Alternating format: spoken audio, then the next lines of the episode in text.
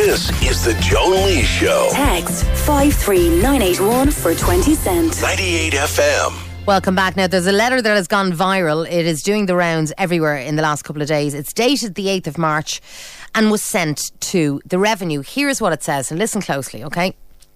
Re household property tax to whom it may concern. Let there be no mistake about this. Under no circumstances whatsoever will I pay this unjust tax. I am not one of the people who is responsible for the financial mess that my country now finds itself in. Politicians, bankers, the financial sector, all driven by greed, corruption, and incompetence. Overpaid, overbearing bastards with huge and obscene severance payments, pensions ranging ranging from forty thousand to sixty thousand um, per year. Yet not one of them has been arrested, charged, or jailed for acts of treason against the Republic. My income consists of my old age contributory pension, which is for my wife and myself. I bought my home nine years, nine years ago and paid over 7,000 euro in stamp duty. And now I'm being penalised for working hard all my life, giving my children a decent education. I had to leave school at 14 and a half years of age to get a job to help out at home. I did not have the privilege of second or third level education. At 15 years of age, I was working in England and in 1969 I returned to Ireland to raise my family. I paid my dues and have been loyal to my country. I have nothing more to give except my life. But before I give that up, I will take as many of you bastards with me as I can. If there is any interference with my pension, I will take my re- revenge on as many as you lot as I can get. There are thousands more pensioners in the country who are just as angry as frustrated as I am and will not beat us all into submission. I am 70 years, 73 years of age, and I have F all more to give or to lose. Yours sincerely. I'm joined now by the writer of that letter, Billy Cleary. Billy, you're very welcome to the show. Billy, um, I couldn't have put that letter better myself. It is very strongly worded, but you are extremely articulate. Are you are you very angry? I am bursting. And it's just not me, it's everybody I speak to, people my own age especially. And they're sick to the back teeth, John, of putting up with this shit all the time continuously and no one doing anything about it. The people are they're walking up and down with placards and they're protesting here and protesting there. But I said, friend, will you do something that, that uh, will have take get their notice? No. Is it the Ireland that you grew up in, Billy? no, no. I had to leave Mullingar at 14, at 15 years of age. I stayed there in that letter. I left school at 14 and a half. My only academic qualification was a primary cert. If you may remember that, with uh, the, like the junior cert now. Yes, yes. And that was the only chance. I was taken out of school at 14 and a half and to get a job. I resented losing an education. I didn't get it. I had no, I had no second or third level. But I went away to sea at 16 years of age and I decided, right, this is it, my chance to uh, improve my education. But the grounding I got with the Christian Brothers in Mullingar was fantastic. So I, I tried to educate myself. I read and I read. And every country I went to around the world, I made myself aware of the countries, about their culture, their background, their politics, their whatever they were. And I educated myself. Do you think uh, where for you did the rot set in, Billy? I mean, we, we voted in these governments. Where did the rot set in, and when did you decide right no more? It was when Fianna Fáil, with no mandate and no permission from the government, from the people of Ireland, brought it upon themselves to take this this, this, this bailout under pressure from the, the European Union. They did not get the permission of the people to put us into that kind of debt.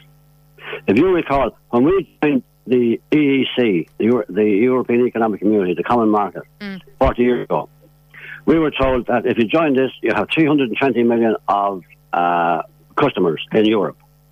You will have United Ireland within 20 years, with no borders, no problem with uh, no passwords, no nothing. Right? We were being con- told continuously by the Europeans that they gave us 60 billion over that, that period of time. Fair enough. We gave them back 247 billion pounds worth of fish. We have 16% of the European coastline, the richest fishing grounds in Europe, and our fishing boats tied up left, right, and centre from Killybegs to Kerry. I mean, you're you're you're a well-educated man, and you said you've educated yourself. Um, now, is it up to everybody? Do you think, Billy? Uh, are, are people? And we've had this discussion quite a lot on the show. Uh, but Billy, Is it up to everybody to stand up, to write the letters, to get out and march? What do you think we You should do? stand up and get up and do something about the, the I was going into the Greville Arms there were two guys at the counter, and had a cup of coffee. And one thought, oh, fair dues, he said, well, how are you going to write another letter? What are you going to do? I said, you. I said, are sitting there complaining and giving out fuck. I said, why don't you get up? I said, meeting upstairs in five, minutes. Will you come up? Ah, no, I should have had a few jars. But he was typical of the barroom uh, um, patriots. You know, the Guinness patriots, as I call them. They, they'll talk and they'll talk, but they want someone else to do it. And do you think that we are still like that, or do you think people are just so beaten down, Billy, at this stage? Families are beaten down, have lost. They are, they are. They're on their last legs, John. So is God. This this mentality of the old relationship with the UK, the master slave relationship of the colonial type, that is still it's being inbred in us now. But it's worse now since the European Union took over our lives. What will you do? I mean, you say you're not going to pay the household property tax. What will you do if they try to take it at source? Well, let them take me to court. At source, no, at source. Sorry, if they try to take it out of your out of your pension. Well, they, they have to get my permission first, legally. They cannot do that. They must get my written permission first before I will uh, allow them to take it out of my pension. And I will never give that. You will never give that. Do you think? Uh, do you, Do you think that that uh, at the end of the day, the, the, the regular Joe Soap, that the, the the normal person on the street will win? That there will uh, any goodness will come, any good will come out of this. It has to. If you recall, a few years ago, when the pensioners took to the streets over the medical card situation, 15,000 people, I was up there, and I wasn't involved with the, the pension at the time, but 15,000 pensioners frightened the shit out of the government, and then within a matter of hours, they had the medical cards back in their hands. The power of the people, the Grey Brigade, Joan, the Grey Brigade are the people who will break this law. The Grey Brigade. I know. She, my, well, my mother, my own mother, went on, on the pensioners' march when, when they tried to take the medical card away. Now there is going to be a march this Saturday in Dublin That's right. against against this tax. Um, Yeah. Are you going to be there, Billy? I will, I'll do, yeah, I will indeed. It'll be half 12 in Parnell Square. Half twelve and at twelve thirty. Uh, you're getting an awful lot of support. The texts are flying in for you, Billy. Uh, hiya, Joe. Now you have a real hero of a hero of an Irish man on your show. Kudos to the pensioner, Billy. Uh, Morris says that. Another one. Uh, just listen to that man. He's absolutely right. The government just keep taking from us. Fair play to that man. Another one says. Uh, do you believe that young people are apathetic? They are. To certainly, some of them are. But they, they were beaten into the ground again. The mentality of the thing has gone absolutely bloody ridiculous.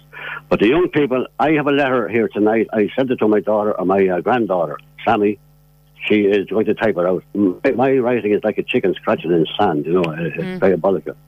But she has a letter, and on the bottom of it is uh, Mol an óige agus tiocfaidh sí, And we'll go good.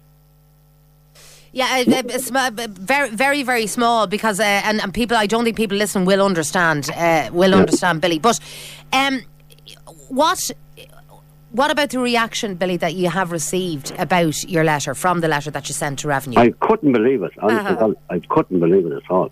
And Sammy phoned me yesterday morning. But uh, praise the youth and they will come. But if the youth see what's happening, uh, at the bottom of this letter I have in front of me here, the one I, I just written to say, Sure. I wrote it this morning.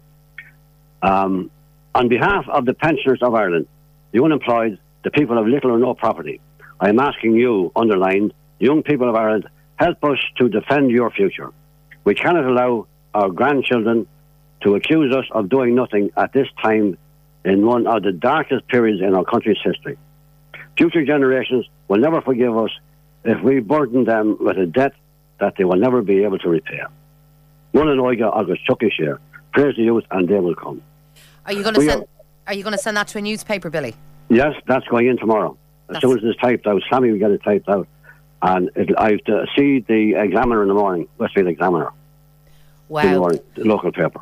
Good and Lord. I got I got a call from another one there, uh, the Irish Star. I think Sammy said was, yeah, Irish Star.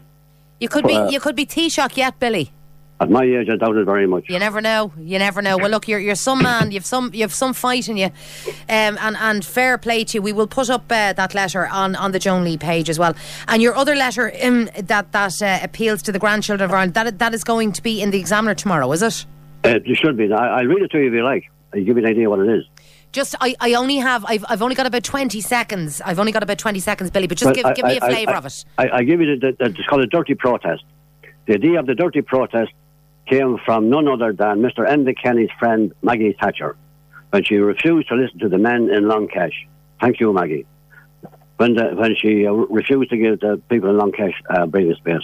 They went on the dirty protest. Fair play to you. Reactions to Billy, please, on 53981. Thank you, Billy, for joining me. Finally, proper late night talk for Dublin. The Joan Lea Show on 98 FM.